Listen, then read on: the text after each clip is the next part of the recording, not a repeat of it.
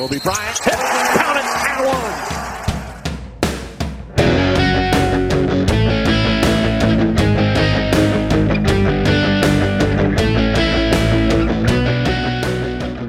And one. Welcome back to the Counted Sports Podcast. I'm your host, Ahan, at Ahan Rungta on Twitter. This is episode nine. Today I have with me Gabriella Starr, founder of Girl at the Game. Thank you so much for being here, Gabriella. How are you doing? I'm good. How are you? Not too bad. It's a little weary outside right now, but it is what it is. It's not like I'm going to go outside anyway. But Yeah, we'll deal with it. Pretty disgusting here. Yeah, I'm just curious. So you, so you have been on social media all the time and keep helping keep me entertained, helping keep Red Sox fans entertained. What is going on with you during quarantine now that baseball is not around? What are you doing to entertain yourself? Well, I'm not going to lie. There are some days that I am just absolutely bored out of my skull. And you would think that with all of this free time, it's like you can, you'd say to yourself, oh, totally, I'm going to watch a million old baseball games and that'll keep me entertained. But the minute you can't have something, you know it's all you want. So the fact Right. that we don't have like current sports right now, all I want is current sports. Like I have no interest during regular baseball season in normal times. I'm like, oh, I wish I had time to go back and watch the 1946 World Series. Right. But because I can't watch, you know, 2020 Red Sox as much as they're probably they probably would have been an absolute disaster. All I want is 2020 Red Sox. Yeah. And the, the same for me, really. Like after sports got canceled, I was like, okay, I'm going to start doing other things that are not sports, and that'll get me through it. Started becoming interested in The Masked Singer, had no interest in it earlier. And then as I was watching The Masked Singer, Gronk got unmasked, and I was like, I need sports even even more than ever. Um, Yeah, I, I realized that when I was watching the NBA horse competition last week, and I was like, wow, I'm really sitting here watching terrible audio visual quality. And I'm like, I'm to keep watching it because I have nothing else to do. Yeah, exactly.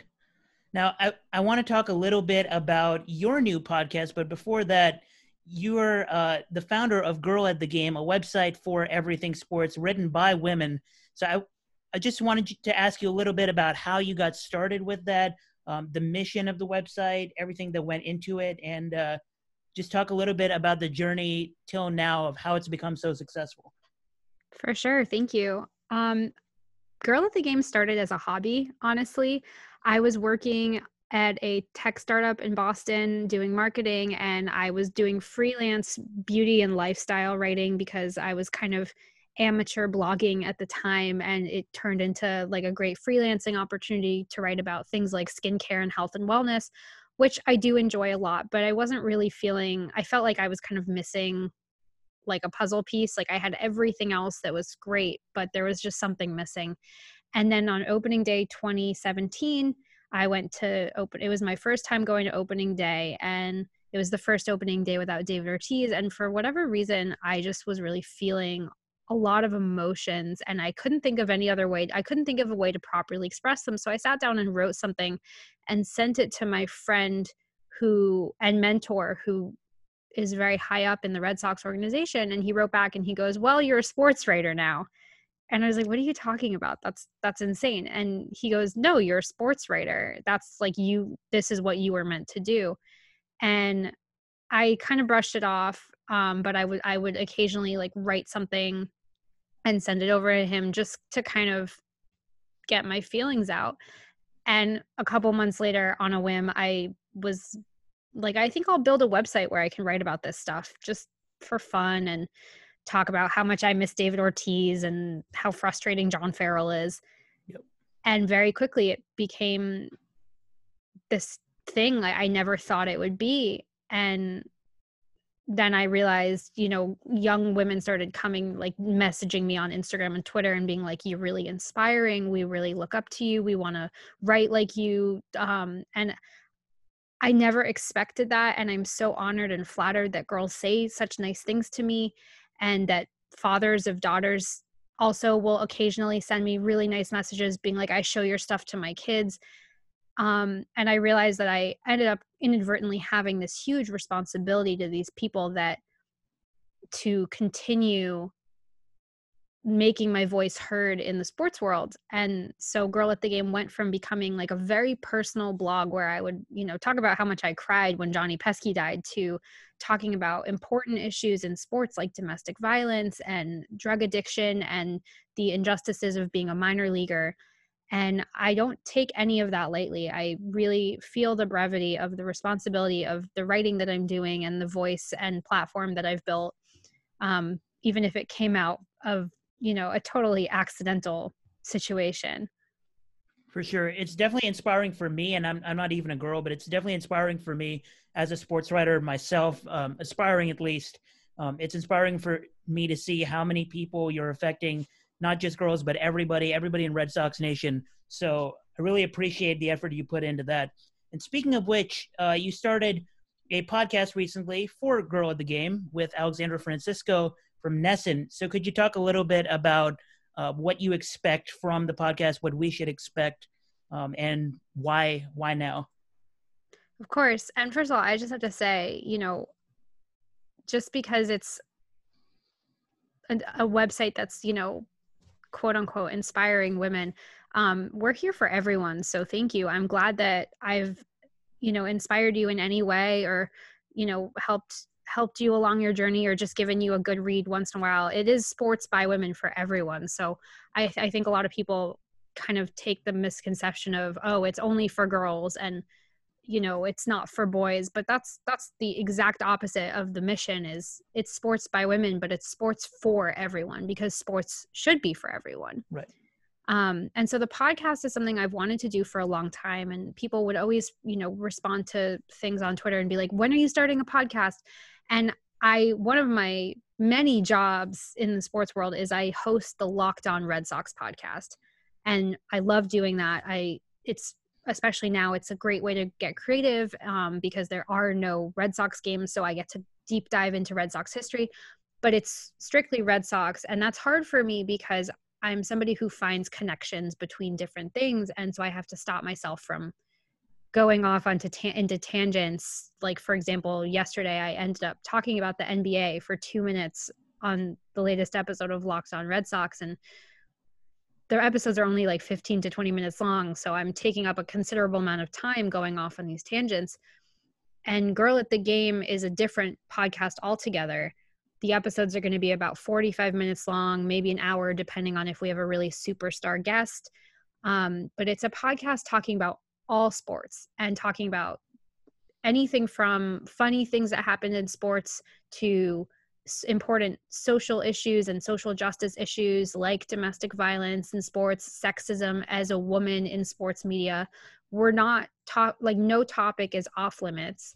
And so depending on the episode, you're really going to get kind of like the Forrest Gump box of chocolates. You don't know what you're going to get. Some episodes are going to be really intense and we're going to talk about hard topics. And then other episodes are just going to be me and Al kind of, you know, laughing and having a good conversation the way that you talk about sports with your friends. Right.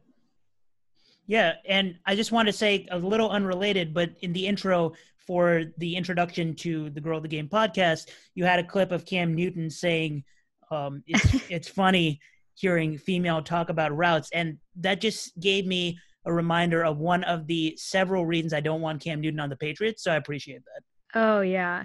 So it's funny that you mentioned that because um, we were talking when we, when Al and I first decided to do this podcast together. One one of the things that we bonded over was men saying crazy things like that. Right. And we were talking about kind of having an intro that ha- featured crazy sound bites like that. But then we realized, you know, we don't want it to be a podcast where it just seems like we're women reacting to how men treat us in sports. And so that intro, if you haven't heard, if your listeners haven't heard it yet, it's only going to be, it's only in that teaser trailer that dropped yesterday. Mm-hmm. The rest of the time, that's not going to be our intro because it was originally something that we thought about having every episode, but then we were like, why should we give Cam Newton's ass hattery a platform like that? Right. This is our show, not his. So we just wanted to do something kind of cheeky for the for the trailer, and obviously that'll be up there on the show on Spotify and Apple and all of those places that'll always be up there as the trailer, but that's a one time deal because Cam Newton should not be on the Patriots and he is not going to be part of Girl at the Game. Completely agree. But uh, yeah, it's a, it's a good one to pick though because it's a few seconds and definitely good for a teaser and kind of expresses all the things that you that you would not like to see anybody say, not just men or not just females. You wouldn't like it going the other way either. Just it encompasses everything. So um, I felt that a little bit.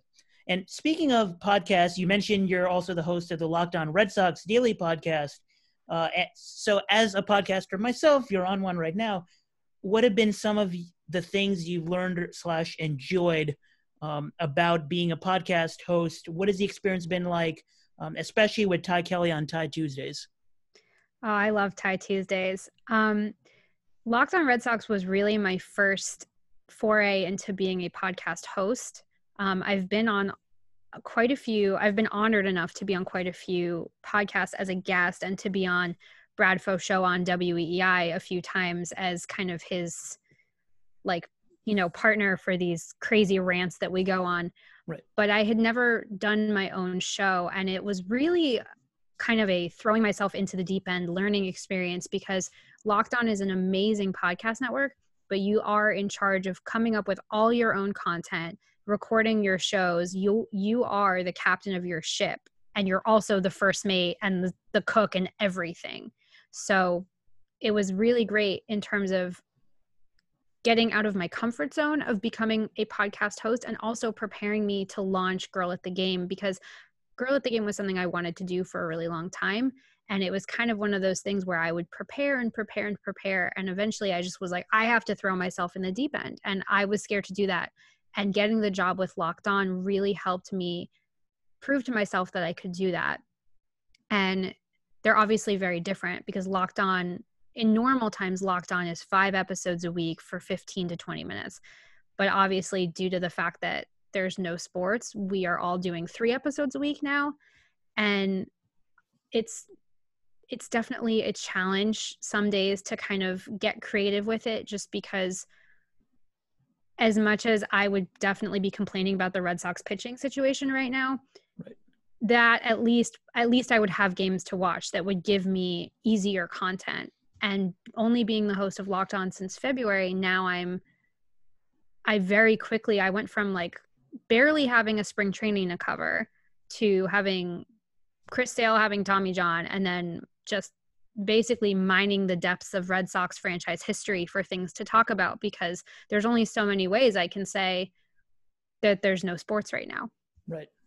And I can definitely imagine I'm I have the opportunity of having people like you on the podcast, which is so great. But if I was captaining a podcast where I didn't have too many guests on and I would have to come up with new content every day for sports, I could that would just be the saddest thing ever. Like, hey, what did what did we see in sports today? I think there was a cool spike ball tournament at USC.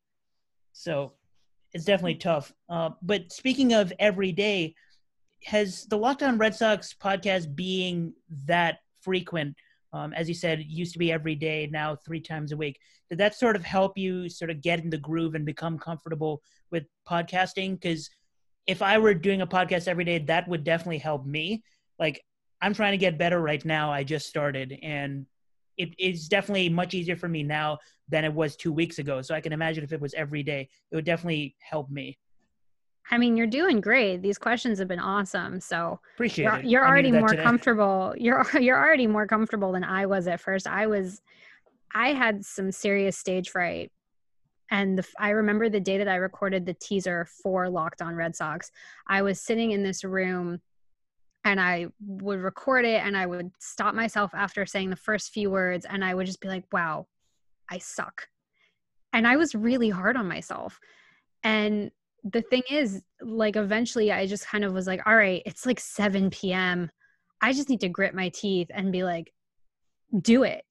Right. And I did it. And I think it's, I think so much of podcasting and honestly, most things, trying most things for the first time in life is just starting. There is so much work that goes into just starting something, just being brave enough to start something new and locked on was really that thing where I it's hard to do it by yourself And there have been people who are like, you need a co host. And it's like, well, first of all, I don't. I can talk about the Red Sox for more than 15 minutes very compellingly without a co host.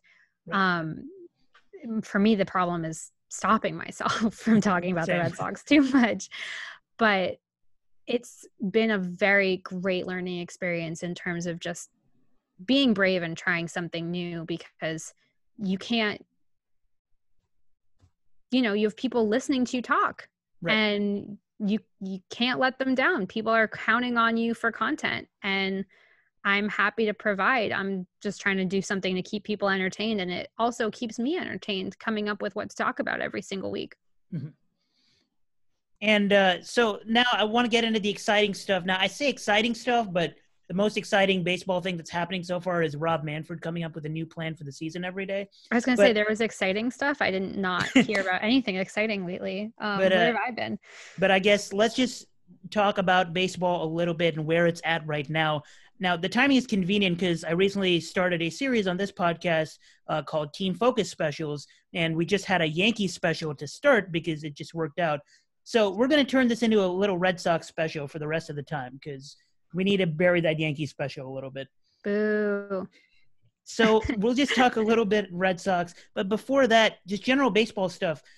I know we all want to talk about the Astros. I don't want to dwell on it too much, but the Astros did have some obvious implications on the Red Sox.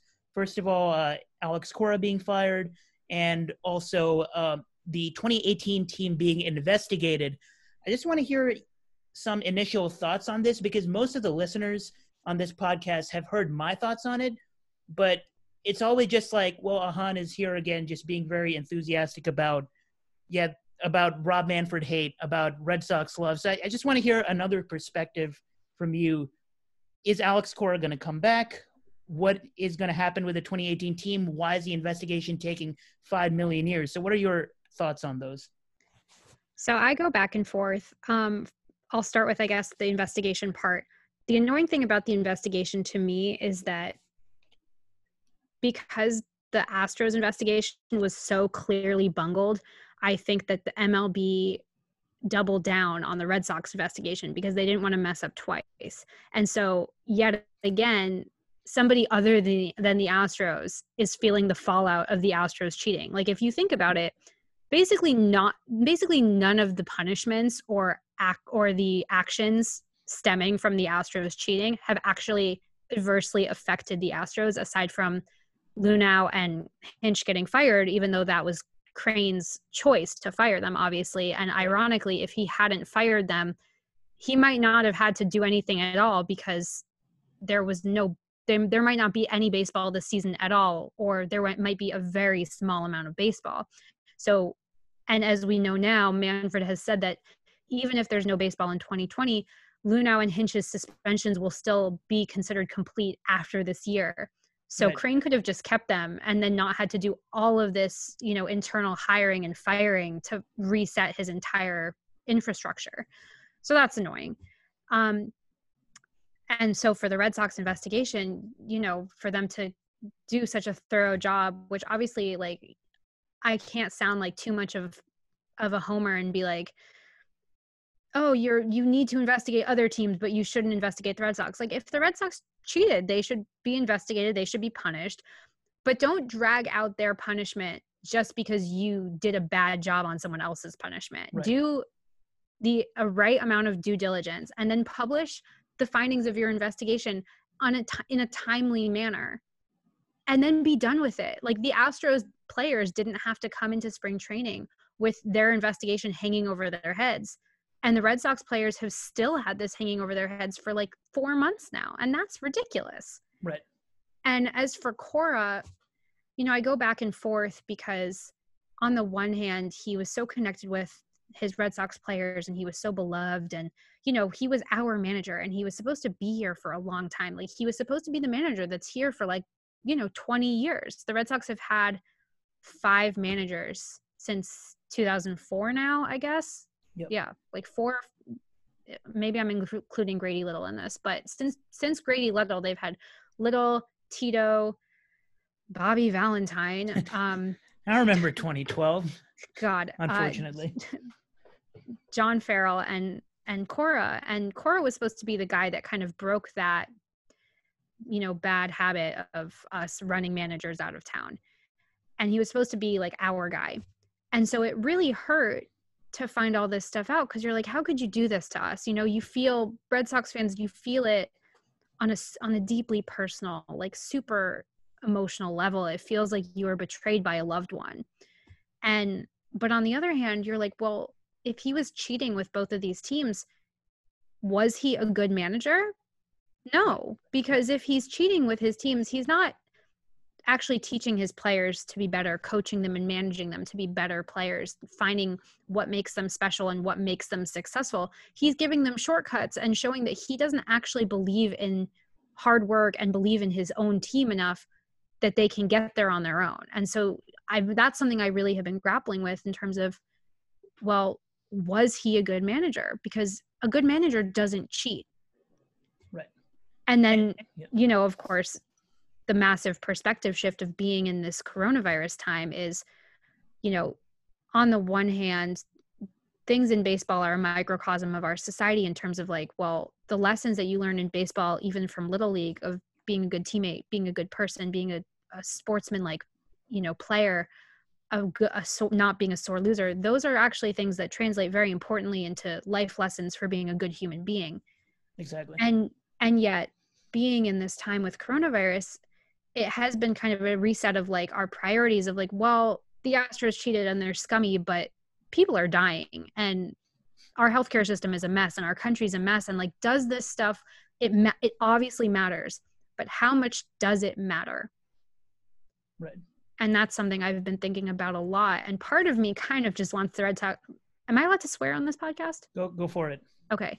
Part of me wants the Red Sox to just be like, huh, fuck it. We're bringing Cora back. We don't care what you think. You want us to be the villain, whatever. Like, we don't care. He's our manager. And part of me is like, no, all of this is still wrong. And as much as this time has made me like i'm not one of those people who feels the need to uh, contact exes during coronavirus because i'm in a mm-hmm. very happy relationship but i have a lot of friends who are like i've reached the point where i'm texting my ex-boyfriend and that's kind of how i feel about cora where like we've been in quarantine long enough that like we're all like we don't care that cora hurt us we just miss him so much like people on on twitter are definitely at that point with cora and it's like I just keep going back and forth of like, well, do we want him back? Do we not want him back? Like, I don't know. I, yeah. I go back and forth every single time I see him tweet because I still have tweet notifications on for our manager.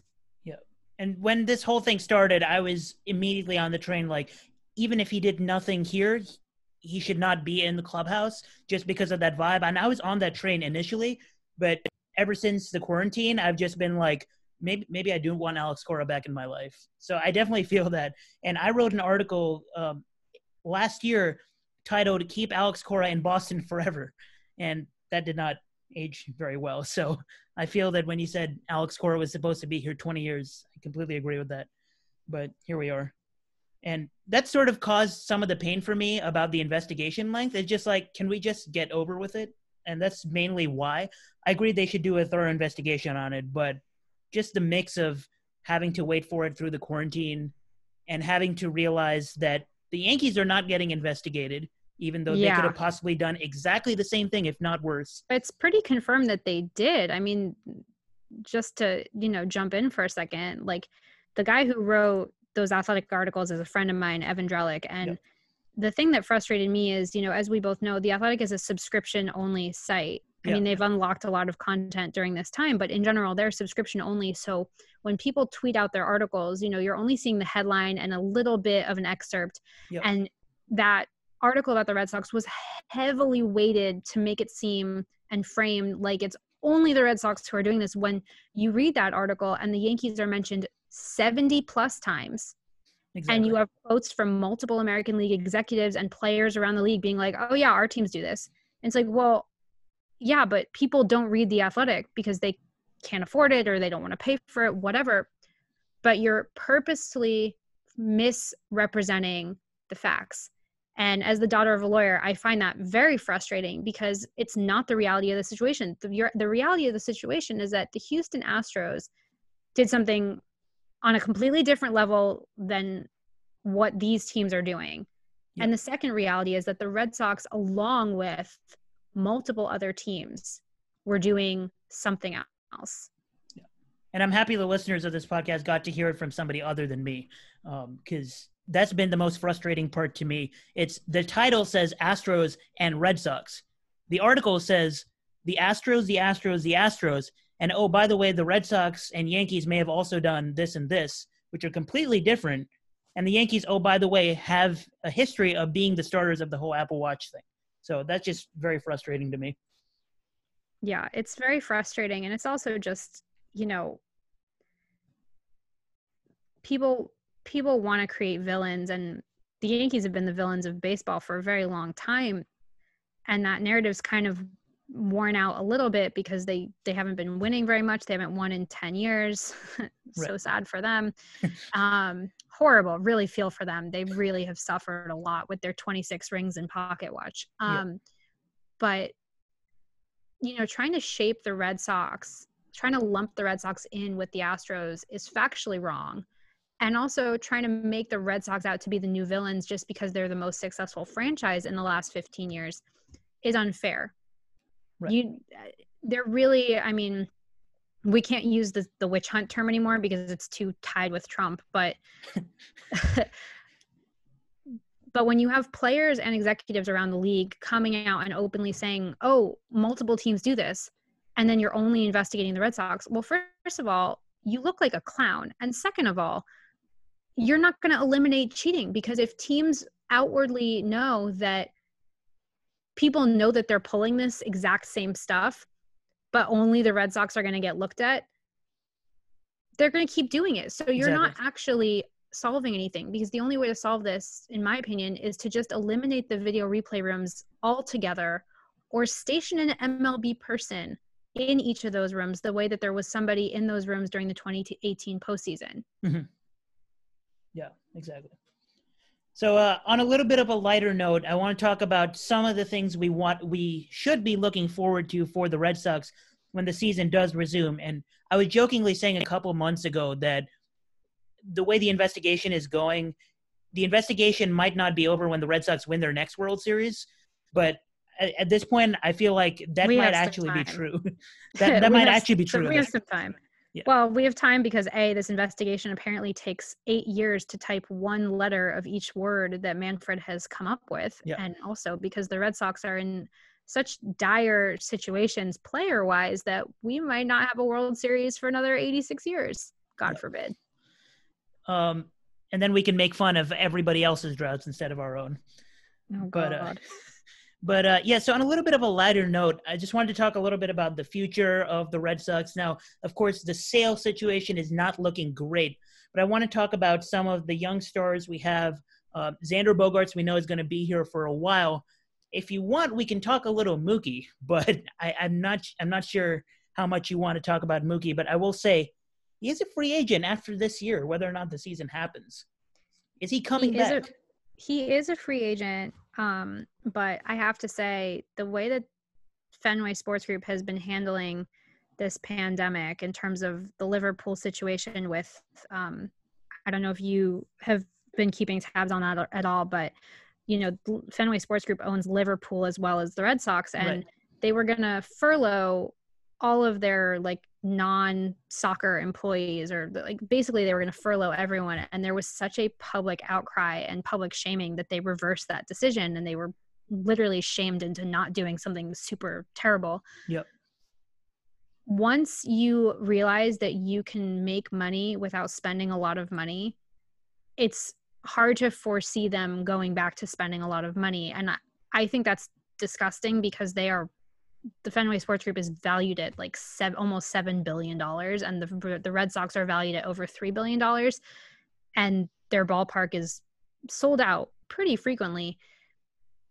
It's really gross that not only are they raising ticket prices, but they also didn't pay Mookie when they could totally afford to pay Mookie, and but the people that I feel the most bad for are Dodgers fans because in a weird twist, you know, we all hated the Mookie trade because we thought we got nothing in return.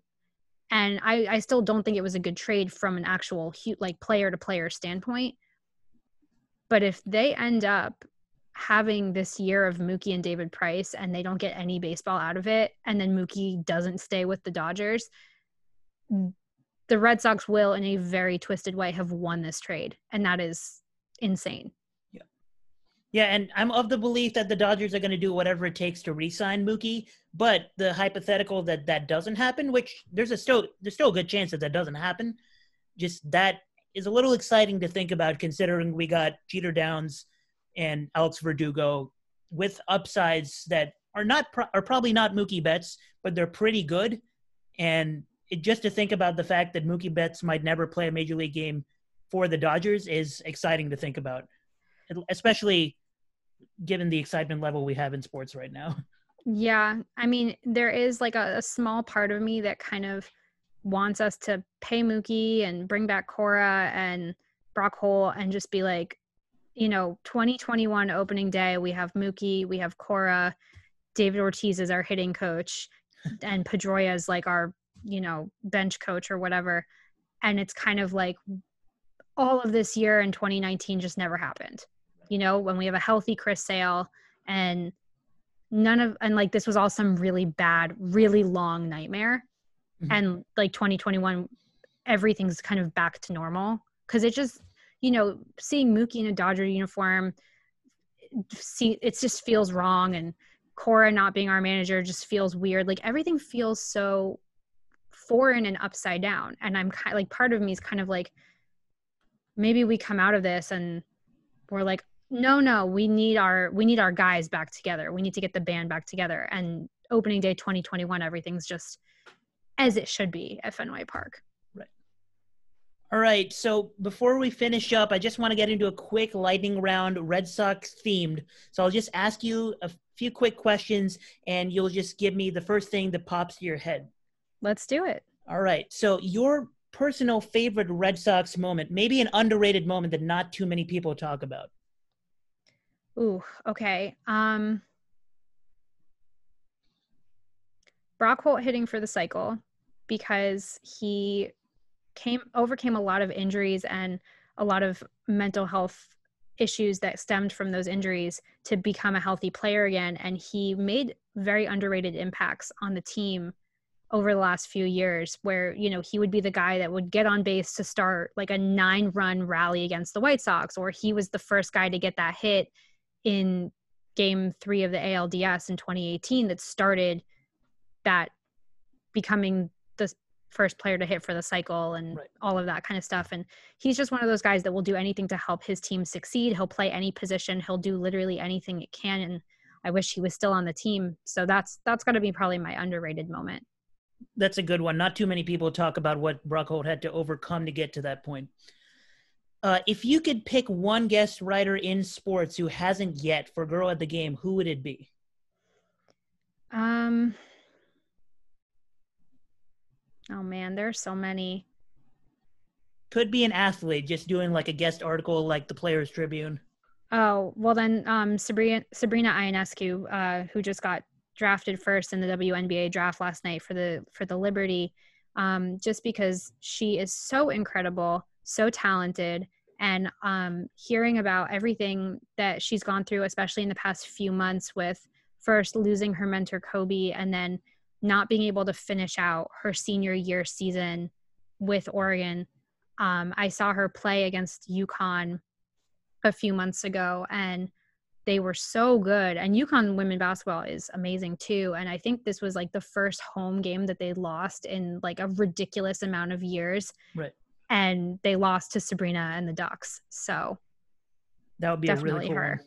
She's definitely on the girl at the game like dream guest list. Got it. I'll look out for it. And when it happens, I'm going to be cheering.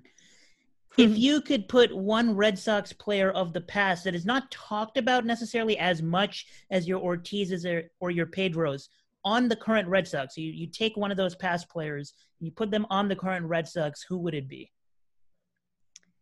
Oh man, there's so many. That's the first. I'm gonna. I mean, I'm going to say Johnny Pesky just because I've been thinking about him a lot today. Um, he played for the Red Sox and worked for the Red Sox in a variety of roles for like 61 of his 70 plus years in baseball. Mm-hmm. And when Ted Williams was uh, managing the Senators, he even tried to poach Pesky away to be his bench coach. And Pesky was like, I won't abandon the Red Sox. Um, and he was such an in, important and like special part of this team's fabric. And he got blamed for them losing the 1946 World Series. He was kind of the curse of the Bambinos scapegoat of the decade for that one. And until kind of Bill Buckner came along and screwed up again, people in Boston were so hard on Johnny Pesky, blaming him for the whole situation right. with Enos Slaughter. And when the Red Sox won the World Series in 2004, um, a friend of mine who was with Johnny Pesky in the room when when they won it in the clubhouse said that he saw decades of like pain and suffering erased in that moment. And he said that he looked like a new man. And I, I just i wish that johnny pesky got to play on one of those teams that was that that actually got to win. Like he got a World Series ring. He was with the team in 04, 07, 13, uh, not 13, but 04 and 7 mm-hmm. um, before passing away in 2012. And but I wish that he got to actually experience that as a player. Mr. Red Sox on the current Red Sox. I like that. Yeah. And finally, some I'm going to try to get a prediction out of you. So when the season occurs, whether it be this year or next year, your biggest pleasant surprise player for the Red Sox.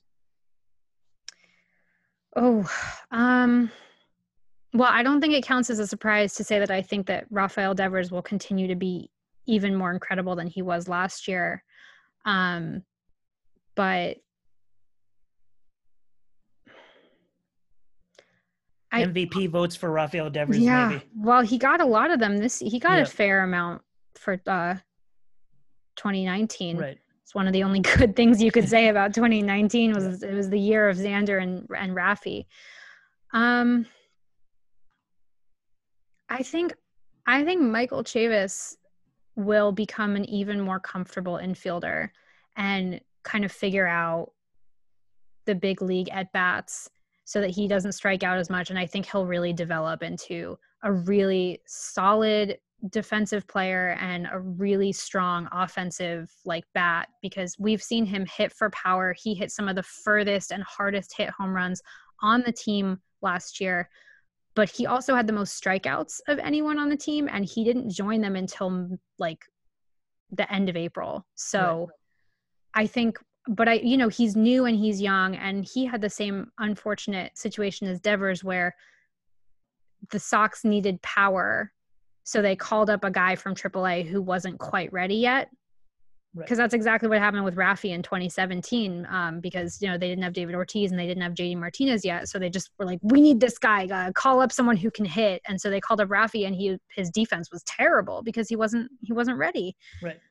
And I and the same thing happened with Chavis last year. And but I think that he he's shown us that he's a really quick learner and he's immensely talented. And I think that he will continue to develop into a very strong component of this team. Cool. All right. Thank you so much for being here. I just want to ask do you have any final words for everybody listening? You already gave us some inspiration at the beginning, but any final words for anybody who has aspirations of being in sports and uh, you've influenced a lot of people, such as myself, to be in sports, but any final words of wisdom before you leave? Well, first of all, thank you. Um, the only thing I can say is uh, try to say yes to as many opportunities as possible because you never know where they're going to take you. Just, you know, and reach out to people. Be be an advocate for yourself. Be super polite and gracious and just work your butt off um, and do the best that you can every single day because there are so many people who want to be in this industry and everyone is working really hard but you know the, the only person who can represent you is yourself so you need to be a strong advocate for yourself and you need to be kind to people Gabrielle, thank you so much for being on Red Sox special number one. I hope you can come back on the podcast at some point in the future. But for I now, would absolutely love to. Thank you. And for now, just stay safe, uh, you and your family and everybody else that you know. Tell them to stay safe. Um, thank you for being here. We appreciate It was it. my pleasure. Thank you for having me.